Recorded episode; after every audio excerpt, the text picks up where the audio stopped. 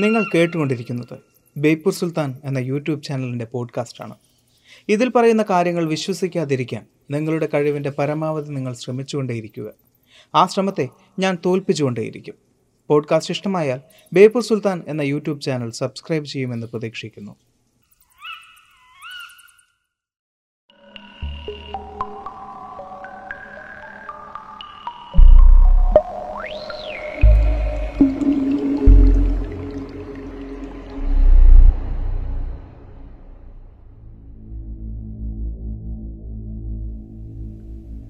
ഭാവി ഒരുപക്ഷെ മനുഷ്യനറിയാൻ ഏറ്റവും കൂടുതൽ ആകാംക്ഷയുള്ളൊരു വിഷയമാണ്.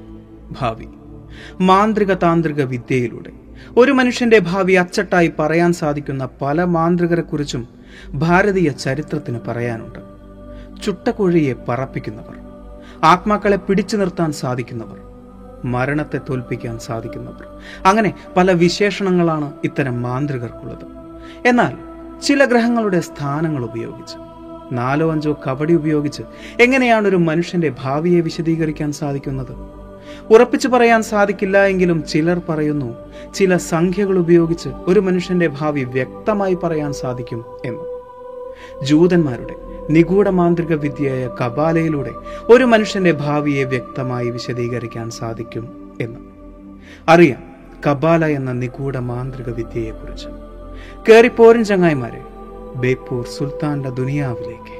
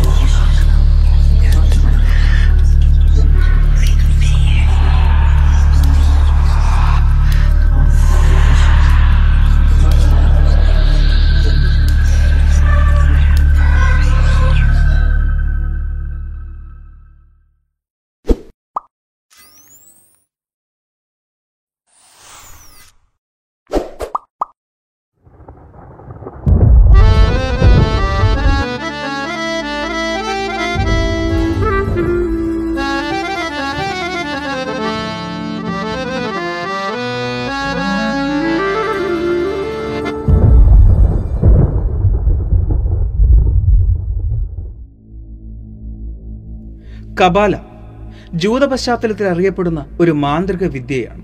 കബാല കബാല ഒരു ഹീബ്രു വാക്കാണ്. അതിന്റെ അർത്ഥം സ്വീകരിക്കുക എന്നാണ്. കബാല എന്നും കബല്ല എന്നും ഈ ഒരു ശാസ്ത്രം അറിയപ്പെടുന്നുണ്ട്. ജൂതന്മാരുടെ നിഗൂഢ മാന്ത്രിക വിദ്യയാണ് കബാല എന്നാണ് അറിയപ്പെടുന്നത്.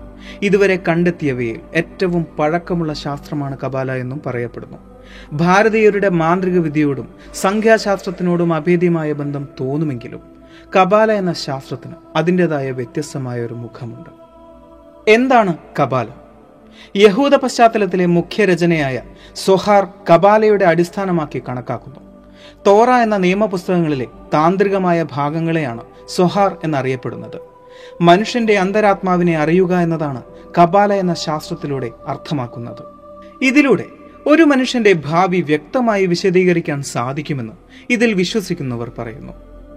നാം കേട്ടിട്ടുണ്ട്, ഒരു മനുഷ്യൻ ജനിച്ച ദിവസം, സമയം, നക്ഷത്രം, ഗ്രഹനില എന്നിവ ഉപയോഗിച്ച് ഒരു മനുഷ്യന്റെ ഭാവി ജ്യോതിഷത്തിലൂടെ വിശദീകരിക്കാൻ സാധിക്കും എന്ന്. എന്നാൽ ഇവിടെ ഒരു മനുഷ്യൻ ജനിച്ച ദിവസം മാത്രം, അവന്റെ ഡേറ്റ് ഓഫ് ബർത്ത് മാത്രം ഉപയോഗിച്ചിട്ടാണ് കബാല എന്ന മാന്ത്രിക വിദ്യയിലൂടെ, അല്ല കബാല എന്ന നിഗൂഢ മാന്ത്രിക വിദ്യയിലൂടെ ഒരു മനുഷ്യന്റെ ഭാവി വ്യക്തമായി വിശദീകരിക്കാൻ സാധിക്കുന്നത്. അതൊക്കെ സാധ്യമാണോ? ജ്യോത്സ്യം, അതിനെക്കുറിച്ച് നമുക്ക് ഏകദേശമൊക്കെ അറിയാൻ സാധിക്കും. കേരളം കണ്ട ഏറ്റവും പ്രശസ്തനും പ്രഗത്ഭനുമായ ഒരു ജ്യോത്സ്യർ രണ്ടായിരത്തി പതിനെട്ടിൽ അധികം മഴയൊന്നും ലഭിക്കില്ല എന്ന് പ്രവചിച്ചിരുന്നു. അതിൻ്റെ പുകിൽ കുറച്ചൊന്നുമല്ല നമ്മൾ അനുഭവിച്ചത്. അതേ വിദ്വാൻ തന്നെ രണ്ടായിരത്തി ഇരുപത് ഒരു സന്തുഷ്ടമായ വർഷമായിരിക്കുമെന്നും പ്രവചിച്ചിരുന്നു. അതിൻ്റെ ഹാങ് ഓവറും നമ്മളെ വിട്ടുമാറിയിട്ടുമില്ല. ഗ്രഹനിലയും സമയവും നക്ഷത്രവും ദിവസവും ഒക്കെ നോക്കി പ്രവചിക്കുന്ന പ്രവചനത്തിന്റെ അവസ്ഥ ഇതാണ് എങ്കിൽ, വെറും സംഖ്യ മാത്രം ഉപയോഗിച്ച് പ്രവചിക്കുന്ന പ്രവചനത്തിന്റെ അവസ്ഥ എന്തായിരിക്കും? അങ്ങനെ ചിന്തിക്കുന്നതിൽ തെറ്റു പറയാൻ സാധിക്കുമോ? പറഞ്ഞു വരുമ്പോൾ ഏതാണ്ട് സംഖ്യാശാസ്ത്രം പോലെ തന്നെ തോന്നും. അതായത് കബാല എന്ന മാന്ത്രിക വിദ്യയിൽ പറയുന്നത് ഒരു മനുഷ്യൻ്റെ ഡേറ്റ് ഓഫ് ബർത്ത് അല്ലെങ്കിൽ ഒരു മനുഷ്യൻ്റെ പേര് ഇവയിലെ സംഖ്യകളെല്ലാം കൂട്ടിച്ചേർത്ത് കിട്ടുന്ന ഒരു സംഖ്യയെ അവർ ജീവസംഖ്യ എന്ന് വിളിക്കുന്നു. ഈ ജീവസംഖ്യയ്ക്ക് ഒരു പ്രത്യേക ചിഹ്നം ഉണ്ടാവും. ഈ ചിഹ്നത്തിന്റെ അർത്ഥത്തെ വിശദീകരിക്കുന്നതിലൂടെയാണ് ഒരു മനുഷ്യന്റെ ഭാവിയെ വിശദീകരിക്കുന്നത്. അതായത് ഒന്ന് മുതൽ തൊണ്ണൂറ്റിയൊമ്പത് വരെയുള്ള സംഖ്യകൾ. ഈ തൊണ്ണൂറ്റിയൊമ്പത് സംഖ്യകൾക്കും വ്യത്യസ്തങ്ങളായ ചിഹ്നങ്ങളുണ്ട്. നിങ്ങളുടെ പേര് അല്ലെങ്കിൽ ഡേറ്റ് ഓഫ് ബർത്ത് എന്നിവ കൂട്ടിച്ചേർത്ത് കിട്ടുന്ന ഒരക്ക സംഖ്യ അല്ലെങ്കിൽ രണ്ടക്ക സംഖ്യ, ഇതിന് വ്യക്തമായി വ്യത്യസ്തമായി ഒരു ചിഹ്നമുണ്ടാവും. ആ ചിഹ്നത്തെ വിശദീകരിക്കുന്നതിലൂടെയാണ് ഒരാളുടെ ഭാവി വിശദീകരിക്കാൻ സാധിക്കുക. പറഞ്ഞു വരുമ്പോൾ ഈ ലോകത്ത് തൊണ്ണൂറ്റിയൊമ്പത് തരം ആളുകൾ മാത്രമേ ഉള്ളൂ എന്ന് നാം ചിന്തിക്കും. അങ്ങനെ ചിന്തിക്കുന്നതിലും തെറ്റു പറയാൻ സാധിക്കില്ല. കേൾക്കുമ്പോൾ ചിലപ്പോൾ തമാശയായി തോന്നുമായിരിക്കാം, എങ്കിലും പലരും പറയുന്നു കബാല എന്ന നിഗൂഢ മാന്ത്രിക വിദ്യയിലൂടെ പലരുടെയും മരണത്തെ പ്രവചിച്ചവരുണ്ടത്രേ. അത്തരം കഴിവുള്ളവർ ഇന്നും ജീവിച്ചിരിക്കുന്നുണ്ട് എന്ന്. വിദേശങ്ങളിൽ മാത്രമല്ല, നമ്മുടെ കേരളത്തിലും കബാലയിലൂടെ പലതും പ്രവചിക്കാൻ കഴിവുള്ളവരുണ്ടത്രേ. ചില സംഖ്യകൾ അങ്ങനെയാണ്, അതിന് പല അർത്ഥങ്ങളുണ്ട്. ഉദാഹരണം, ഇരുപത് എന്ന സംഖ്യ. കബാലയിൽ ഇരുപത് എന്ന സംഖ്യ മരണസംഖ്യയായാണ് കാണുന്നത്. ഒന്ന് എന്ന സംഖ്യയുടെ അർത്ഥം പുരുഷൻ എന്നാണ്. രണ്ട് എന്ന സംഖ്യയുടെ അർത്ഥം സ്ത്രീ എന്നാണ്. മൂന്ന് എന്ന സംഖ്യയുടെ അർത്ഥം ദൈവം എന്നാണ്. അങ്ങനെ ഓരോ സംഖ്യകൾക്കും ഓരോ അർത്ഥമാണുള്ളത്. ഇരുപത് എന്ന സംഖ്യയുടെ അർത്ഥം മരണത്തിൽ നിന്നും ഉയർത്തെഴുന്നേൽക്കുക എന്നാണ്. ഇരുപത് എന്ന സംഖ്യ കബാലയിൽ മരണസംഖ്യയായാണ് കാണുന്നത്. എന്തുകൊണ്ട് അങ്ങനെ? അതിന്റെ വിശദീകരണം ഒരൽപ്പം ഭയപ്പെടുത്തുന്നതാണ്. കബാല എന്ന നിഗൂഢ മാന്ത്രിക വിദ്യയിലൂടെ ഒരു മനുഷ്യന്റെ ഭാവി മാത്രമല്ല, ഒരു മനുഷ്യന്റെ സ്വഭാവം മാത്രമല്ല, എന്തിൻ്റെയും ഭാവിയും സ്വഭാവവും വിശദീകരിക്കാൻ സാധിക്കും. ഒരു വർഷത്തിന്റെ വരെ ഒരു വർഷത്തിന്റെ ഭാവി അല്ലെങ്കിൽ ഒരു വർഷത്തിന്റെ സ്വഭാവം മനസ്സിലാക്കാൻ ആ വർഷത്തിന്റെ അവസാനത്തെ രണ്ടക്കം മാത്രം എടുത്താൽ മതി. അതായത് രണ്ടായിരത്തി ഇരുപത് എന്ന വർഷമാണെങ്കിൽ അതിന്റെ അവസാനത്തെ രണ്ടക്കം മാത്രം എടുത്താൽ ആ വർഷത്തിന്റെ സ്വഭാവം നമുക്ക് വിശദീകരിക്കാൻ സാധിക്കും. രണ്ടായിരത്തി ഇരുപതിന്റെ അവസാനത്തെ രണ്ടക്കം ഇരുപത് ആണ്. അതായത് മരണത്തിൽ നിന്നും ഉയർത്തെഴുന്നേറ്റത് എന്ന്. രണ്ടായിരത്തി ഇരുപതിനെ നമ്മൾ അനുഭവിച്ചറിഞ്ഞതാണ്. അത് മരണത്തിൽ നിന്നും നമ്മുടെ ഉയർത്തെഴുന്നേൽപ്പ് തന്നെയായിരുന്നു. ശരിയാണ്, നിങ്ങളിപ്പോൾ ചിന്തിച്ചതുപോലെ തന്നെയാണ് ഈ ഒരു വിശദീകരണം കേട്ടപ്പോൾ ഞാനും ചിന്തിച്ചത്. രണ്ടായിരത്തി ഇരുപത് എന്ന വർഷത്തിന്റെ അവസാനത്തെ രണ്ടക്കം ഇരുപതായതുകൊണ്ട് മാത്രമാണോ ഇങ്ങനൊരു മഹാമാരി നമ്മൾ അനുഭവിച്ചത് എന്ന്? അങ്ങനെയെങ്കിൽ ആയിരത്തി തൊള്ളായിരത്തി ഇരുപതിലും ഇതുപോലെ തന്നെ സംഭവിക്കണ്ടേ എന്ന്. അങ്ങനെ ഒരു അന്വേഷണത്തിൽ കണ്ടെത്തിയത് ഒരു യാഥാർത്ഥ്യമായിരുന്നു. കബാല പറഞ്ഞതുപോലെ ഇരുപത് എന്ന സംഖ്യ ഒരു മരണസംഖ്യയാണ് എന്ന് മനസ്സിലാക്കേണ്ട ഒരു യാഥാർത്ഥ്യം. രണ്ടായിരത്തി ഇരുപതിൽ കൊറോണയാണ് നമ്മൾ അനുഭവിച്ചത് എങ്കിൽ ആയിരത്തി തൊള്ളായിരത്തി ഇരുപതിൽ സ്പാനിഷ് ഫ്ലൂ എന്ന മാരക രോഗമായിരുന്നു. ആയിരത്തി എണ്ണൂറ്റി ഇരുപതിൽ കോളറ എന്ന മാരക രോഗമായിരുന്നു. ആയിരത്തി എഴുന്നൂറ്റി ഇരുപതിൽ പ്ലേഗ് എന്ന മാരക രോഗമായിരുന്നു. ഇതിലൂടെ നാം എന്താണ് മനസ്സിലാക്കേണ്ടത്?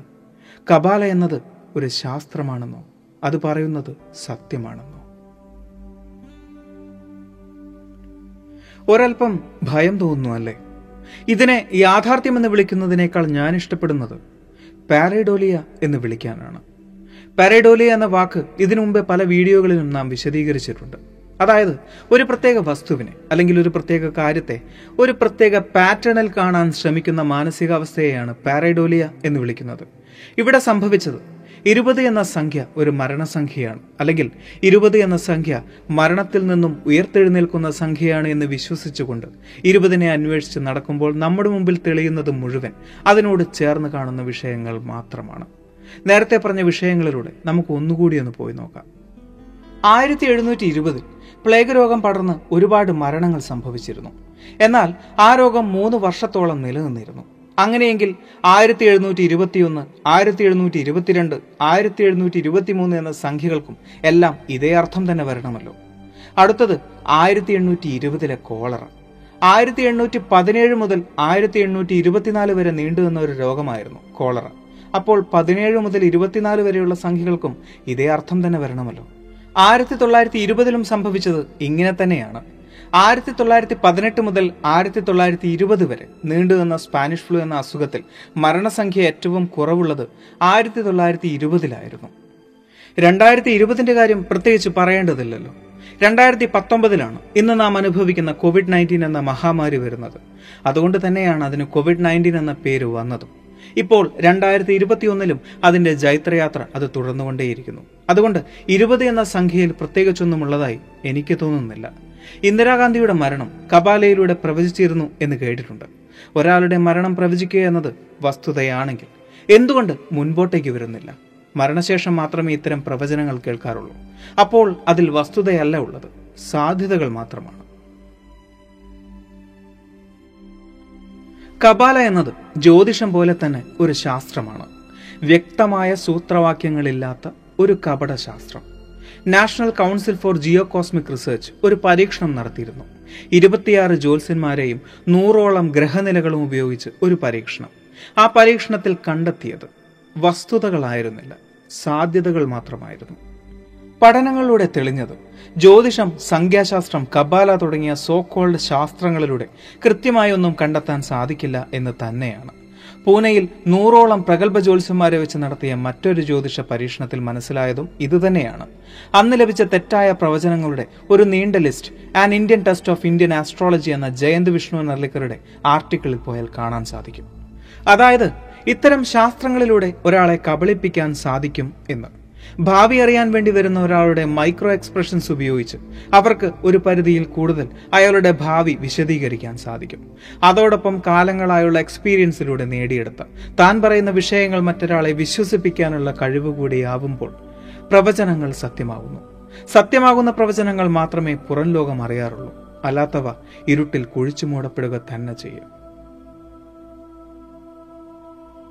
ജ്യോതിഷത്തെ അങ്ങനെ അടച്ചാക്ഷേപിക്കുകയൊന്നും വേണ്ട. സായിപ്പന്മാർ കണ്ടെത്തും മുമ്പേ തന്നെ നവഗ്രഹങ്ങളെക്കുറിച്ച് നമ്മുടെ ജ്യോത്സ്യന്മാർ പറഞ്ഞിരുന്നു. അങ്ങനൊരു വാദം നിങ്ങളിൽ പലരും കേട്ടിട്ടുണ്ടാവും.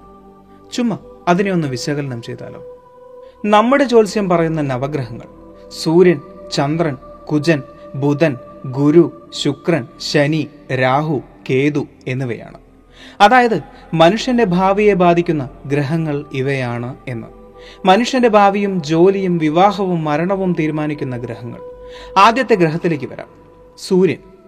നവഗ്രഹങ്ങളിലെ ആദ്യ ഗ്രഹം സൂര്യനായിരുന്നു. രണ്ടാമത്തെ ഗ്രഹം ചന്ദ്രനാണ്. മൂന്നാമത്തെ ഗ്രഹമായ കുജൻ നമ്മുടെ ചൊവ്വയാണ്. നാലാമത്തെ ഗ്രഹം ബുധനാണ്. അഞ്ചാമത്തെ ഗ്രഹം ഗുരുവാണ്, അത് നമ്മുടെ വ്യാഴമാണ്. ആറാമത്തെ ഗ്രഹം ശുക്രനാണ്. ഏഴാമത്തെ ഗ്രഹം ശനി. നവഗ്രഹങ്ങളിൽ എട്ടാമത്തെയും ഒൻപതാമത്തെയും ഗ്രഹങ്ങൾ രാഹുവും കേതുവുമാണ്. എന്നാൽ ശാസ്ത്രം പറയുന്നത് രാഹുവും കേതുവും ഗ്രഹങ്ങളല്ല എന്നാണ്. അതായത് ചന്ദ്രൻ സഞ്ചരിക്കുന്ന രേഖയിൽ സൂര്യപഥത്തെ കടന്നുപോകുന്ന രണ്ട് ബിന്ദുക്കൾ മാത്രമാണ് രാഹുവും കേതുവും. അതായത് രണ്ട് നോഡുകൾ, അസെൻഡിങ് നോഡും ഡിസെൻഡിങ് നോഡും. ഇതെങ്ങനെയാണ് ഗ്രഹമായത് എന്ന് എനിക്കറിയില്ല. ഇനി ഈ നവഗ്രഹങ്ങളിൽ ചേരാത്ത മൂന്ന് ഗ്രഹങ്ങൾ കൂടിയുണ്ട്. യുറാനസ്, നെപ്റ്റ്യൂൺ, പിന്നെ നമ്മളും കൂട്ടത്തിൽ കൂട്ടാത്ത പ്ലൂട്ടോയും. ഇവരെന്തുകൊണ്ട് മനുഷ്യനെ ബാധിക്കുന്നില്ല എന്നത് വ്യക്തമായി എനിക്കും അറിയില്ല. ചിലപ്പോൾ ടെലസ്കോപ്പിലൂടെ മാത്രം കാണുന്നതുകൊണ്ടായിരിക്കും. ജ്യോത്സ്യന്മാർ പറയുന്ന നവഗ്രഹങ്ങളിൽ ഒരു ഗ്രഹമായി കണക്കാക്കപ്പെടാത്ത നമ്മുടെ സ്വന്തം ഭൂമിയിൽ നിന്ന് നഗ്നനേത്രങ്ങൾ കൊണ്ട് കാണാൻ സാധിക്കുന്ന അഞ്ച് ഗ്രഹങ്ങളും സൂര്യനും ചന്ദ്രനും രാഹുവും കേതുവും ചേരുന്നതാണ് ജ്യോത്സ്യന്മാർ പറയുന്ന നവഗ്രഹങ്ങൾ. എന്നാൽ ശാസ്ത്രം പറയുന്ന നവഗ്രഹങ്ങളും ഈ പറയുന്ന നവഗ്രഹങ്ങളും രണ്ടും രണ്ടാണ്. ദൂരെ എവിടെയോ കിടക്കുന്ന ഗ്രഹങ്ങൾ, മനുഷ്യൻ കണ്ടെത്തിയ ചില സംഖ്യകൾ, ഇവയൊക്കെ മനുഷ്യന്റെ ഭാവിയെ ബാധിക്കുന്നു എന്നത് നിങ്ങളുടെ യുക്തിക്ക് വിടുന്നു. ഈ ഒരു വീഡിയോ നിങ്ങൾക്ക് ഇഷ്ടമായി എന്ന് വിചാരിക്കുന്നു. സുൽത്താൻ എപ്പോഴും പറയുന്നത് പോലെ സബ്സ്ക്രൈബുകൾ കൂമ്പാരമാകുമ്പോൾ പരിപാടി ഗംഭീരമാകും. അതുകൊണ്ട് സബ്സ്ക്രൈബ് ചെയ്യുക.